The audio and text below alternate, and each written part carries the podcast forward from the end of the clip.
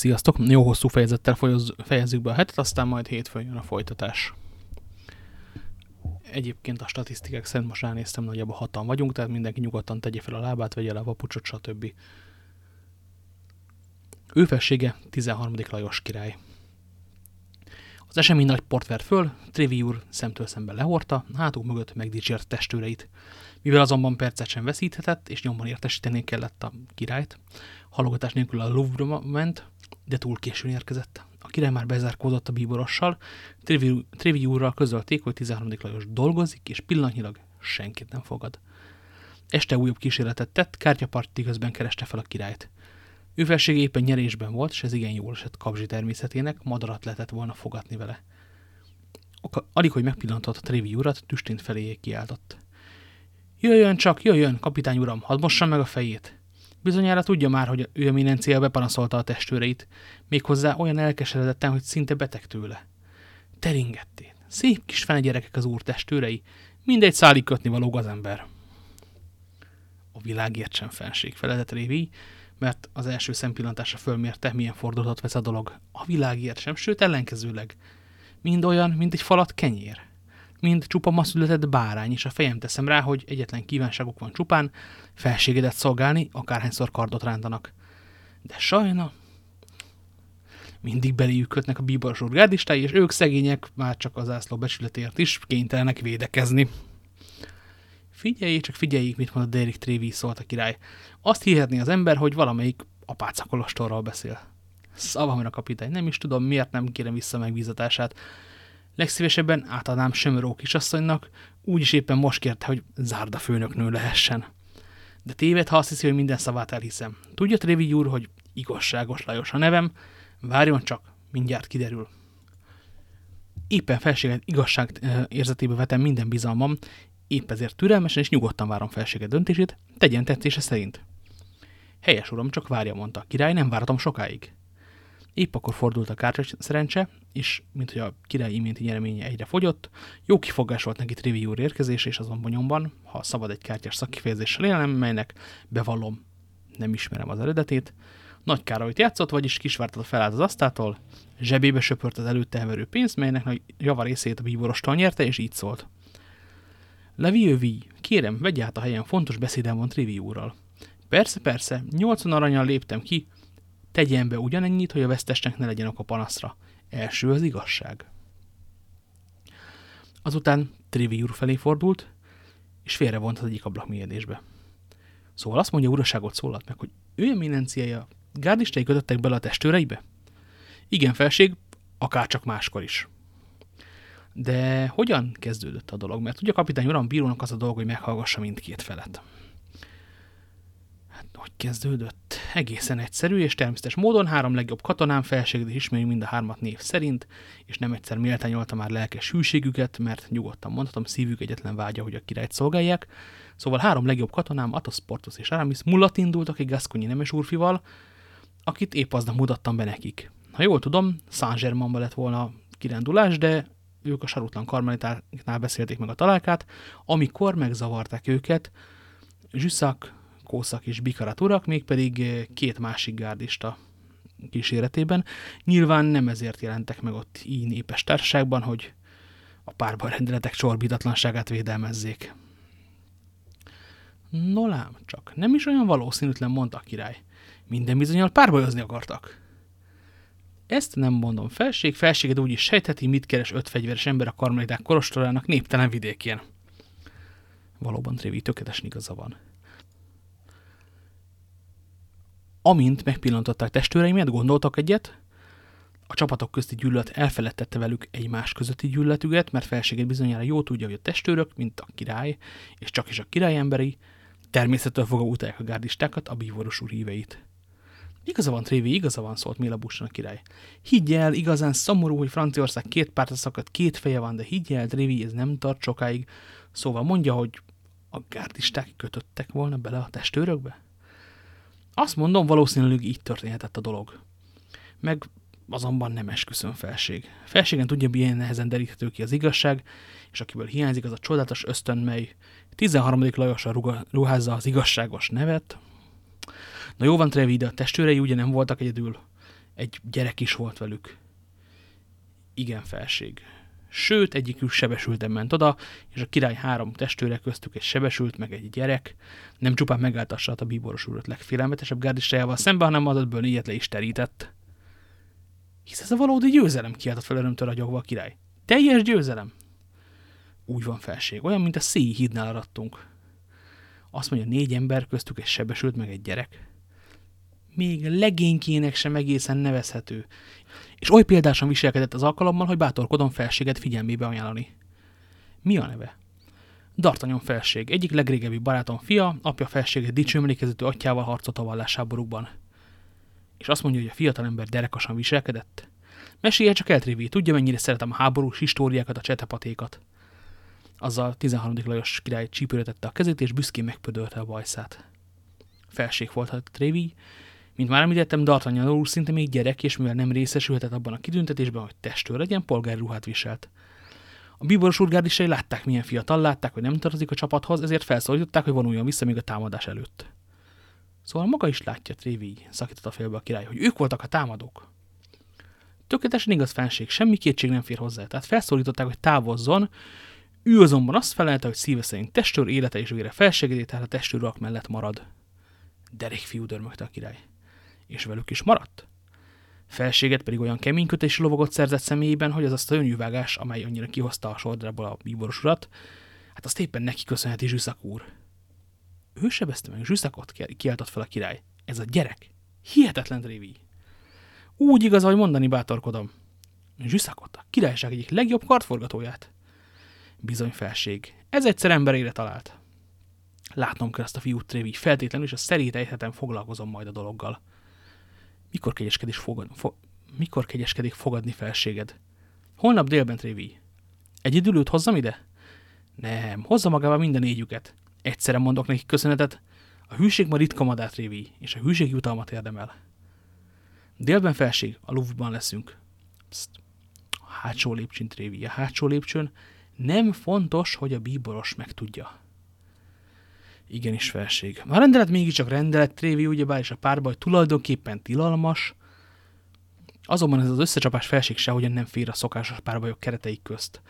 Ez valódi rajtaütés, amit az is bizonyít, hogy a bíboros úr öt állott szemben három testörömmel és D'Artagnan úrral. Való igaz, Trévi, szólt a király. Azért mégiscsak a hátsó lépcsőn jöjjenek. Trivi elmosolyodott, de már az sem volt csekészség, amit eddig elért, a növendék fellázadt nevelője ellen. Tisztelte üdvözölte hát a királyt, és engedelmével távozott. A három testőr még az este megtudta, milyen kitüntetés vár rájuk. Régóta ismerték a királyt, meglehetősen hidegen is hagyta őket az ügy. D'Artagnan Gasconyi képzelete azonban lágra lobbant. Egész éjszaka ragyogó álmokat szőtt, és biztosan vett, hogy kezében a szerencse. Reggel nyolckor már Atosz lakásán volt. Felöltözve és indulása készen találta a testőrt de csak délre szólt a meghívás a királyhoz, ezért Atosz megbeszélte Portosszal és Aramisszel, hogy labdáznak egyet a luxemburgi palota istálói közelében, egy kocsma udvaron. Atosz D'Artagnant is meginvitálta, ő pedig, bár nem is konyított hozzá, és még sohasem játszott, elfogadta a meghívást. Még kilenc óra sem volt, délig amúgy sem tudott valamit kezdeni az idejével. A két testőr már ott volt, és javában röpítette a labdát. Atosz mestere volt minden gyakorlatnak, D'Artagnannal együtt elfoglalta a túlsoldat, és mérkőzésre hívta barátait. Azonban jól lehet bal kézzel játszott, az első mozdulatra megérezte, hogy sebe még túl friss az ilyen testmozgáshoz. Így D'Artagnan egyedül maradt, és mivel közölte, hogy nem érzi magát elég ügyesnek, és ezért szabályszerű mérkőzést nem is játszhat, csupán ide-oda haigálták a labdát, nem számolták a pontokat. Portos herkulesi tenyere közben egyszer túl közel repítette el D'Artagnan arca mellett a labdát, a fiatal embernek átvillant az agyán, hogyha kevesebb szerencsé van és a labda éppen eltalálja, minden bizony a füstbe ment volna a kihallgatása, olyan állapotban nem mutatkoztatott volna a király előtt, pedig Gasconyi képzelete nagyban dolgozott. Úgy gondolta, egész jövője kihallgatáson áll vagy bukik, így hát udvariasan megköszönte Portosnak és Aramisnak a játékot, azzal, hogy akkor folytatja, ha elég, elég, elég erős ellenfelük lesz, azzal helyet foglalt a körfolyosón a kötél mögött. A nézők soraiban az eminenciás úr egyik gárdistája is jelen volt, és ez sajnos következményekkel jár D'Artagnanra. A gárdista epéje még baj, bajtársainak tegnapi veressége miatt, és megfogadta, hogy mihely teheti bosszút áll. Úgy érezte, most jött el az alkalom, és eszókkal fordult szomszédjához. Nem csoda, hogy megijedt a labdától a fiú, biztos testőrinas. D'Artagnan visszafordult, mint a kígyó marta volna meg, és merőn ránézett a szemtelenkedő gárdistára. Felőlem ugyan a szemét is kinézheti, fiacskám, mondta erre a gárdista, és pimaszul megpödörte a bajuszát. Amit mondtam, megmondtam. Méghozzá nagyon világosan, fölösleges minden további magyarázat felelte halkan Dartanyan. Kérem, hát kövessen. Mikor? kérdezte épp gúnyosan a gárdista. Szíveskedjék azonnal. Remélem tudja, hogy ki vagyok. Sejtemem sincs róla, de nem is érdekel. Öreg hiba, mert ha tudná nevem, talán nem sírne úgy. Hogy hívják? Szolgáltára Bernazsú. Nos, Bernazsú úr, mondta D'Artagnan, jöjjön, várom a kapuban. Tessék, uram, követem. Ne nagyon siessen, uram, ne vegyék észre, hogy együtt távozunk, abban, amire készülünk, csak zavarna a túl nagy nézőközönség, ugye tudja. Tudom, válaszolta a gárd is csodálkozva, hogy neve csöppet sem hagyja meg a fiatalembert. Pedig talán egyedül D'Artagnan kivételével tényleg mindenki ismerte Bernezsú nevet. Ő is mindennapos észvevője volt sok csettepaténak, amelyet a király és a bíboros százrendeletesen fékezett meg. Portas és Aramis annyira belemerült a játékba, Athos pedig, pedig oly figyelmesen nézte őket, hogy észre sem vették, amikor fiatal cimbaréjuk eltávozott. D'Artagnan, amint ő eminenciai gárdistájával megbeszélte, a kapuban várt, egy perc múlva ellenfel is csatlakozott hozzá, D'Artagnannak minden perce drága volt, hiszen délben kezdődött a királynál a kihallgatás. Körülnézett, és látta az utca névtelen. Szavamra mondta ellenfelének. Örülhet, ha Bernazsó is a neve, csupán egy testőrön sagyült meg a baja, de ne figyeljen, én is megteszem, ami tőlem telik, elő a kardot. Mm, azt hiszem nem a legjobban választottuk ki a helyet, választolt D'Artagnan kívására a másik. Sokkal jobb volna a Saint-Germain apátság mögött, vagy a barátok rétjén. Ezt én is bölcsen tudom felelte D'Artagnan, de sajnos kevés az időm, délben várnak valahol. Kardra, hát gárdista úr, kardra. Verne Zsút nem olyan távol faragták, hogy megvárja, amíg megismétlik neki a bókot. Már meg is ülönt kezében a kardja, ellenfelére sújtott. Remélte, hogy megfélemlíti, hiszen olyan fiatal a legényke. D'Artagnan azonban már tegnap átesett a tűzkeresztségen, vadonatúj győzelmét élvezte, és előre sütkérezve a királyi kegyben feltette magában, hogy egy tapottat sem hátrál. A két pengetát markolatig összefonódott, mivel D'Artagnan szilárdan állt a lábán ellenfele lépett hátra. D'Artagnan azonnal felhasználta a pillanatot, amikor Bernazsó elő elmozdult, és kardja kitért a vonalból, e, kitépte magát, vágott, és vállon találta ellenfelét. Ugyanebben a pillanatban most már D'Artagnan lépett hátra, és felemelte a kardját. Bernazsó azonban oda kiáltott, hogy nem történt semmi. Vakon felé sújtott, és D'Artagnan pengéjébe rohant. De el sem esett, fel sem adta a harcot, hanem La Trémúj úr palodája felé hátrált, ahol egyik rokona teljesített szolgálatot. D'Artagnan pedig, mivel maga sem tudta, milyen súlyos az ellenfele második sérülése, fürgén követte, és a harmadik döfése minden bizonyal végzett is volna vele, ha az utcán felhasonló kiáltozás el nem jut a labdaházig. Meghallotta ezt a gárdista két cimborája, akik az imént tanúi voltak az összeszólálkozásnak, és azt is látták, hogy a szobáltás után eltávoznak együtt. Ezek most kivont karddal előrohantak, a kocsma udvarából, és a győztese támadtak. De már is ott termett Athos, Portos és Aramis, és amikor a két gárdocsa szorongatni kezdte a fiatal bajtásukat, visszavonulásra készítették őket. E pillanatban Bernazsú összeesett, a gárdisták pedig, mivel négy ellen csupán ketten maradtak, segítségért kiáltottak. Ide a trémújból! A kiáltozásra minden épkézleben ember kitódult, a négy cimborán rontott, mire azok is kiabálni kezdtek. Ide testőrök! Esegér kiáltás rendszerint nem maradt eredménytelen, mindenki tudta, hogy a testőrök a bíboros ellensége, és mindenkinek tetszett, hogy utálják a bíborost. Ezért valamennyi alakulat gárdistái, ha csak amint Aramis nevezte, nem a vörös herceg parancsolt nekik, többnyire a király testőrei mellé álltak az e féle csetepatékban. Éppen arra járt három királyi gárdista, Dézészár úr százdából, ketten már négy cimbora segítségére siettek, a harmadik pedig Trévi úr palotája felé rohant, kiáltozva, ide testőrök, ide! Trevi úr palotájában, mint mindig, most is nagy volt a nyüzsgés, azonnal rohant mindenki, hogy a bajtársaknak segítsenek. A tusa mind nagyobb méreteket öltött, de a testőrök oldalán volt az erő, a bíboros gárdistái a, és Latrémúj úr emberei a palotába kényszerültek, és még elég jókor bezárták a kapukat, nehogy ellenségeik velük együtt betörjenek az épületbe. A sebesültet már ezt megelőzően odavitték, méghozzá, mint említettük, igen gyatra állapotban. A testőrök és szövetségesei között forpontra jutott a hangulat, már azon tanakodtak, mivel torolják meg a Trémúj úr inasainak pimasságát, amiért rátámadtak király testőreire. Legjobb volna, javasolták egyesek, a palotát felgyújtani. A lelkes javaslat lelkes visszhangra talált, amikor szerencsére 17 ütött az óra, és D'Artagnan cimborái hirtelen észbe kaptak, hogy közeledik a kihallgatás. Sajnálták volna, ha a jó tréfából kimaradnak, ezért lehűtötték a felhevült kedélyeket. Mindössze néhány követ hajítottak a kapukra, de eredménytelenül. Akkor elunták. Közben azok, akiket vezető szerep illetett volna a támadásban, amúgy is hagyták a csődületet, és Trévi úr felé siettek. A kapitány már tudott az újabb zenebonáról, éppen várta őket. Azonnal a Louvre-ba, mondta. Azonnal egy percet sem veszíthetünk. Jó volna tüstén beszélhetnénk a királlyal, mielőtt a bíboros beszámol neki a történtekről. Azt kell mondanunk, hogy a mai eset tegnapi következménye, és akkor mindkettőt el is intéztük egy füst alatt. Trivi úr négy ember kísérletében Louvre-ba haladt hát, ott azonban legnagyobb ámulatára közölték vele a király szarvasvadászatra ment a Saint-Germaini erdőbe. Trivi úr pedig kétszer is elmondotta magának a hírt, és amint kísérői látták, arca mind jobban elkomorult. Már tegnap is tudta ő felség, hogy ma vadászat lesz? kérdezte. Még nem excellenciás uram felelte az inas. Reggel jelentette a fővadászmester, hogy az éjszaka sikerült őfelsége számára egy szarvas felhajtani.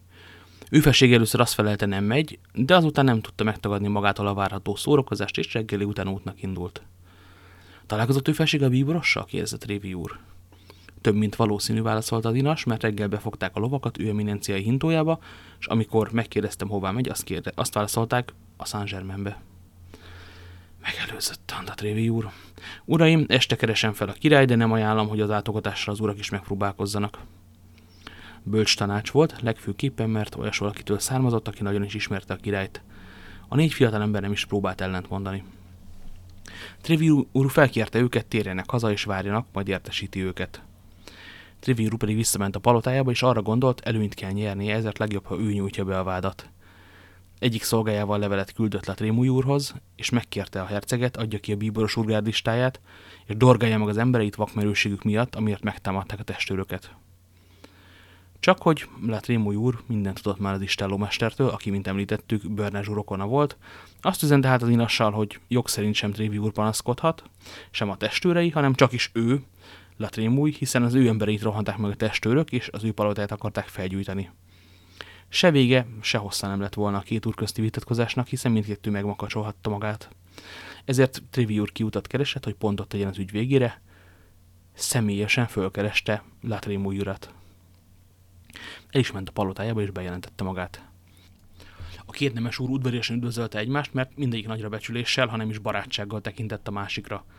Jellemes, bátor ember volt mindkettő, és minthogy a Trémbújúr protestáns ember lévén nem nagyon érintkezett a királlyal, nem is tartozott semmilyen párthoz, és ezért társadalmi kapcsolataiban többnyire igen elfogulatlan volt. De bármilyen udvariasan is fogadta a vendégét, ezúttal hűvösebben bánt vele a szokottnál. Uram, kezdte Trévi úr, mindketten úgy érezzük, hogy panaszunk van egymásra, ezért személyesen jöttem ide, hogy közösen tisztázzuk ügyünket. Kész örömmel feleltett Latrémú úr, de figyelmeztem, hogy pontosan tájékoztattak, és uraságot testőrei hibásak. Uraságod sokkal igazságosabb és higgadtabb, szólt Révi úr, mint hogy el ne fogadná az, amit, azt, amit javasolni akarok. Uram, várom javaslatát. Hogy van uraságod istállómesterének rokona Bernázsó úr? Köszönöm, rosszul, uram. Nem csupán a karját értedöfés, ez nem különösebben veszélyes, hanem egy másik szúrás a tüdejét járt át, és az orvos azt mondja, minden rosszra felkészülhetünk. Eszméletén van a beteg? Teljes mértékben. Beszélni tud? Nehezen, de tud. Nos, uram, menjünk be hozzá, kérjük meg Isten szent nevére, hisz talán nem sokára az ő ítélőszéke elé kerül. Mondja el őszintén, mi az igazság, legyen ő a bíró saját ügyében, amit ő val, uram, egy szóig elhiszem. Latrémú úr elgondolkodott egy pillanatig, aztán beleegyezett. Nehezen várhatott volna ennél észszerűbb javaslatot. Mindketten lementek a sérült szobájába, amikor a gárdista meglátta, hogy két ilyen előkelő úr jön hozzá látogatóba, megpróbált feltápászkodni, azonban túl gyenge volt. Kimerítette az erőfeszítés, és csak nem eszméletlenül hanyatlott vissza. Latrémú úr mellé lépett, illatszeres üvegcsét szagoltatott vele, és ez magához térítette. Trévi úr most Latrémú urat kérte meg, hogy hallgassa ki a beteget, nem akarta azt a látszatot kelteni, mintha személyé befolyásolná a sebesültet. Trivi úr számítása bevált. Bernezsó élet-halál között ingadozott, és eszébe sem jutott, hogy bármit is elhallgasson az igazságból. A valóságnak megfelelően elmondta a két úrnak a dolgot, úgy, ahogy történt. Trivi úr pedig csupán ennyit akart.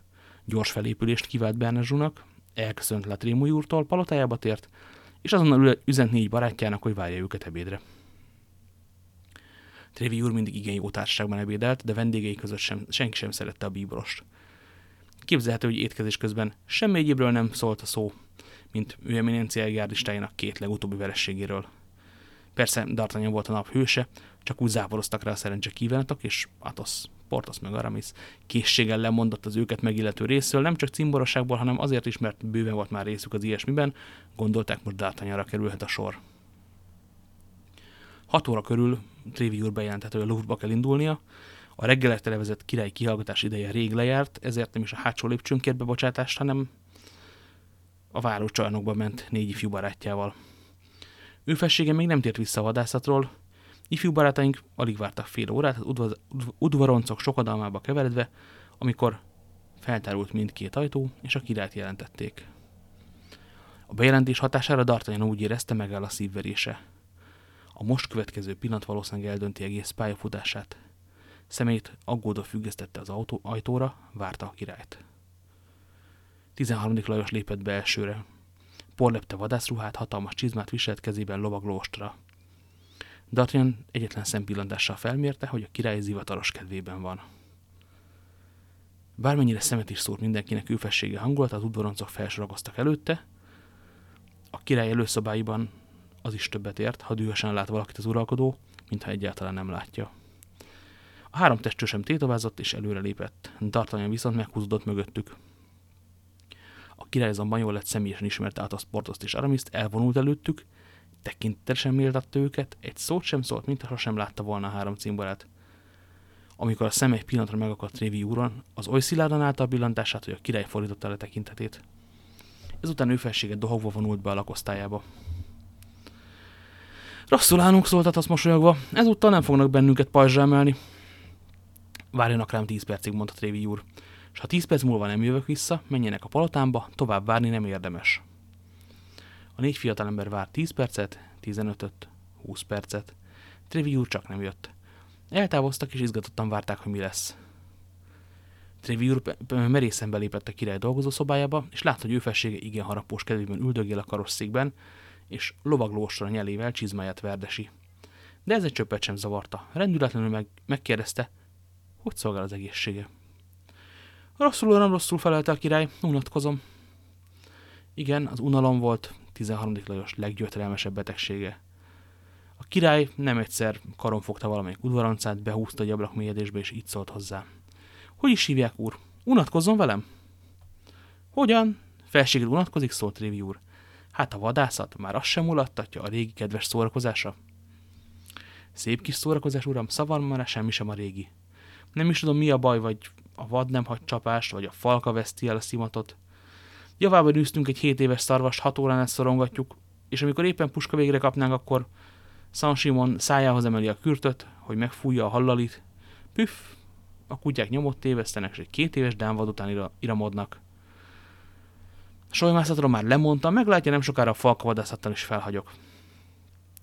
Szerencsétlen egy király vagyok, Trévi uram. Egyetlen solymon maradt, csak az is tegnap előtt elpusztult. Csak ugyan megértem felséget kétségbeesését. Nagy csapás az ilyesmi, de ha nem tévedek, maradt még felséged madarászainál sólyon, vércse és karvaj bőviben. De ki fogja őket betanítani? Solymászaim elhagynak. Rajtam kívül már senki sem ért a vadászat művészetéhez. Magammal viszem a sírba, azután már csak léppel, csapdával, kelepcével vadásznak. Hely, ha, vol ha volna még időm tanítványokat nevelni, de nem. Nyakamon van a bíboros, percnyi időt nem ad.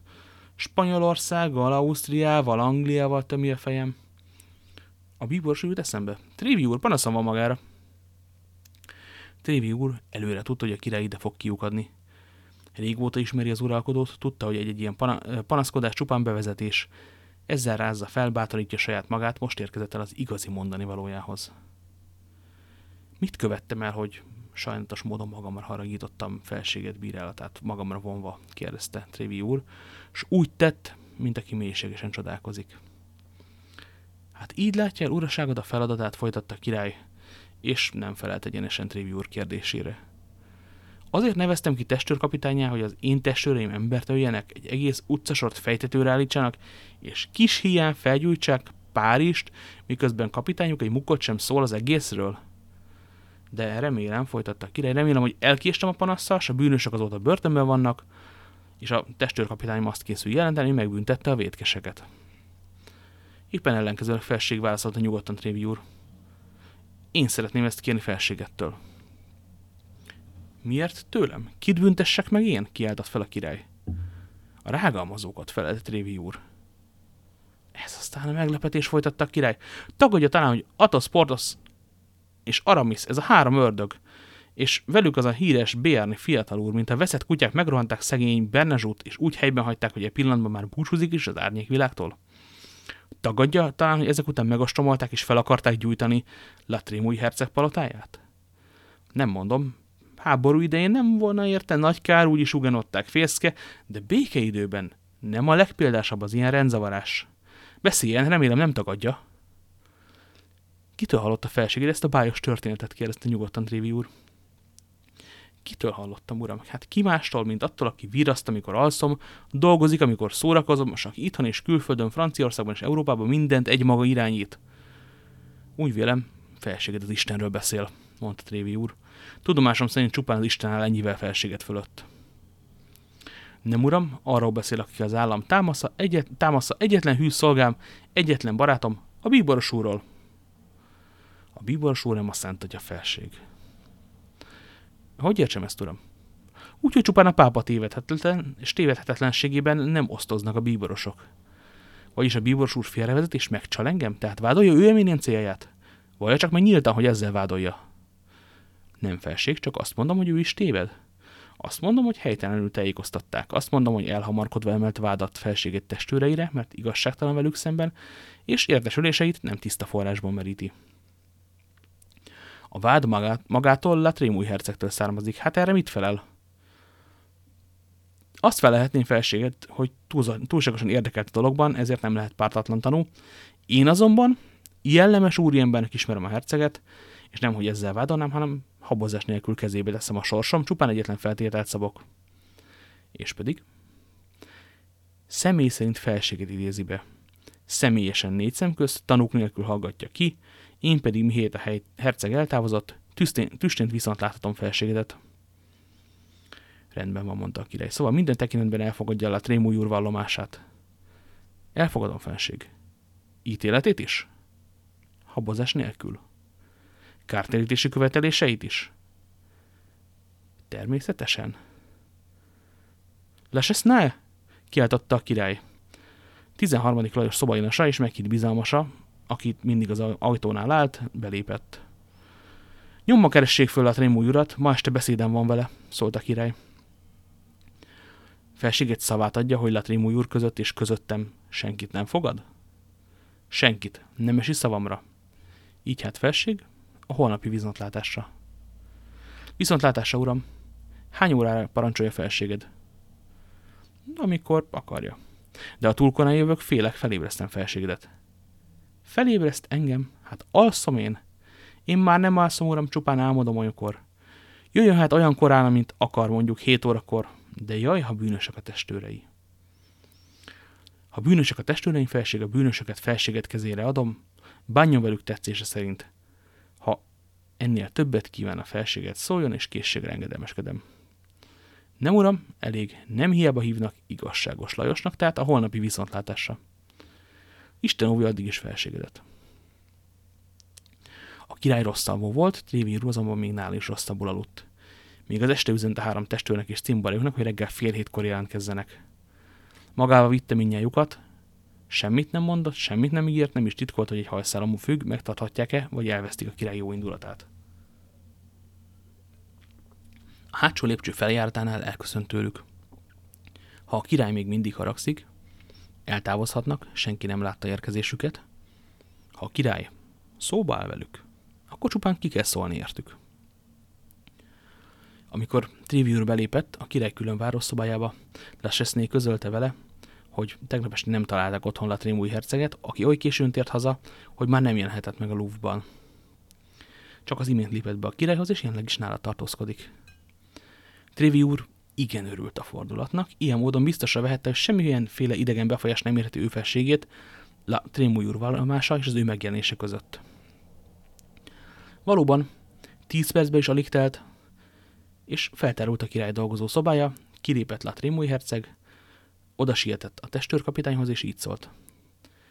Trévi úr, ő felsége hivatott, hogy megtudja, hogyan zajlottak le palotámban a tegnap reggeli események. Elmondtam az igazságot, elmondtam, hogy embereim hibásak, és ezért készséggel megkövetem uraságodat. Ha már összetalálkoztunk, kérem bocsásson meg, és számítson mindig barátai közé. Herceg úr, mondta Trévi, oly szilárd bizalommal építettem kegyelmet tiszta jellemére, hogy úgy éreztem, jobb védelmezőm nem is lehetne ő előtt. Amit látom, nem tévedtem. Köszönöm, hercegem. Ha van még olyan ember Franciaországban, aki, akire tévedés nélkül ráillik az, amit elmondhattam kegyedről. Ebbe belekeveredtem ebbe a mondatba. Úgy van, úgy van, szólt közben a király, mert a két ajtó között végighallgatta a két úr kölcsönös bókjait. De azt is mondja meg a hercegnek Trivi, hogyha már ilyen barátkozó, hogy magam is szeretném, ha barátja lehetnék, ám sajnos engem elhanyagol. Kis ilyen három eszendeje színét sem láttam, és csupán akkor jött, amikor hívatom. Mondja el neki mindezt a nevemben, a király ilyesmit nem mondhat el személyesen. Köszönöm felség, köszönöm felelt a hercegem. Kérem felségedet, de Triviur igazán ne vegye magára. Higgy el, hogy nem azok a legjobb alatvalói, akik reggeltől estig a szem előtt forgolódnak. Úgy, szóval meghallottam, amit mondtam, annál jobb, herceg, annál jobb, szólt a király, és egészen a küszöbig jött előre. Csak egyedül, Trévi. Hol vannak a testőrei? Megmondtam tegnap előtt, hogy hozzá őket. Miért nincsenek itt? Lent várakoznak felség engedelmével, Laseszné majd felhívja őket. Igen, jöjjenek azonnal, mindjárt 8 óra van, 9-re várok valakit. Isten áldja, herceg úr, és ne sokat kéresse magát. Jöjjön, Trévi! A herceg meghajolt és távozott. Amint kitárta az ajtót, már meg is jelent fent a lépcsőn három testőr és D'Artagnan.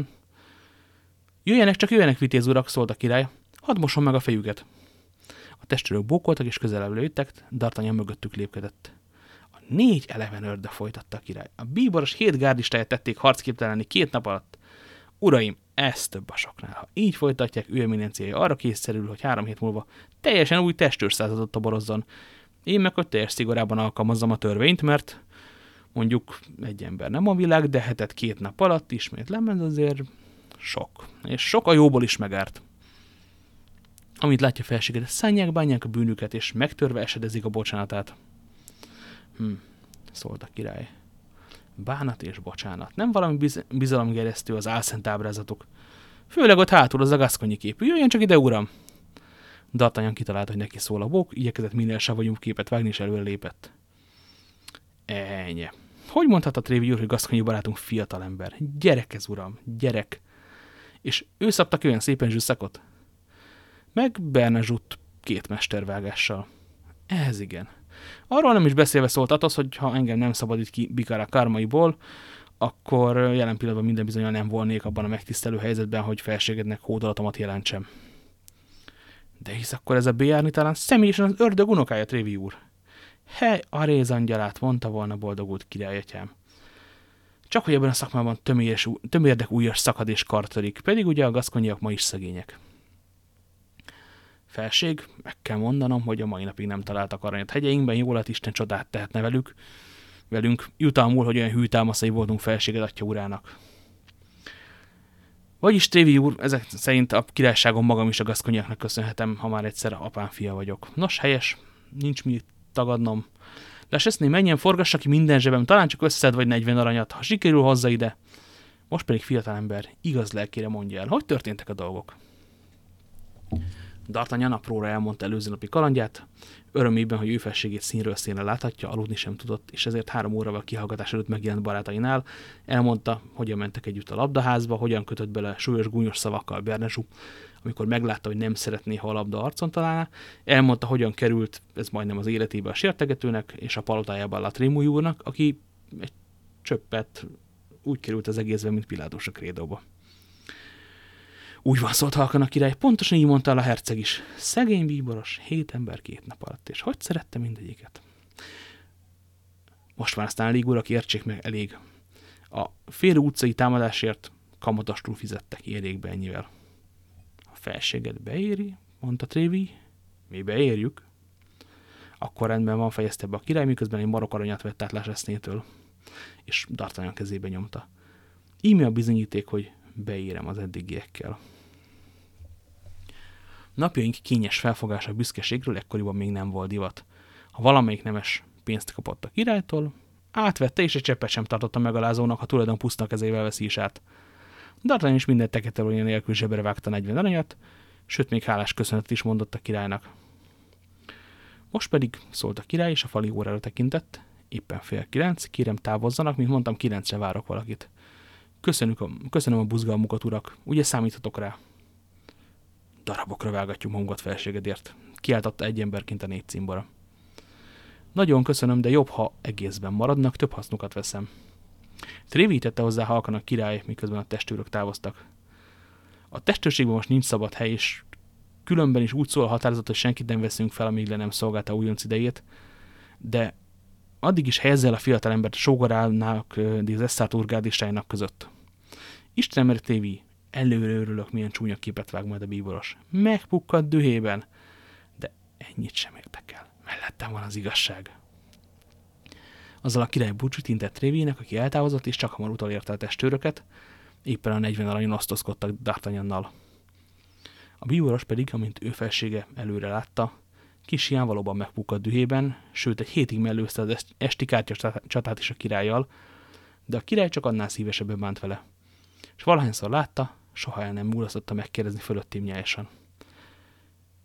Nos, bíboros úr, hogy van a kedves barátja, a szegény Bernazsú, és hogy van a szegény Zsüszek úr? Na hát, szerelmes barátim, most már D'Artagnannak állása is van, én pedig Baki parádét csináltam ebből az extrém hosszú utolsó fejezetből, hétfőn folytatjuk. Sziasztok!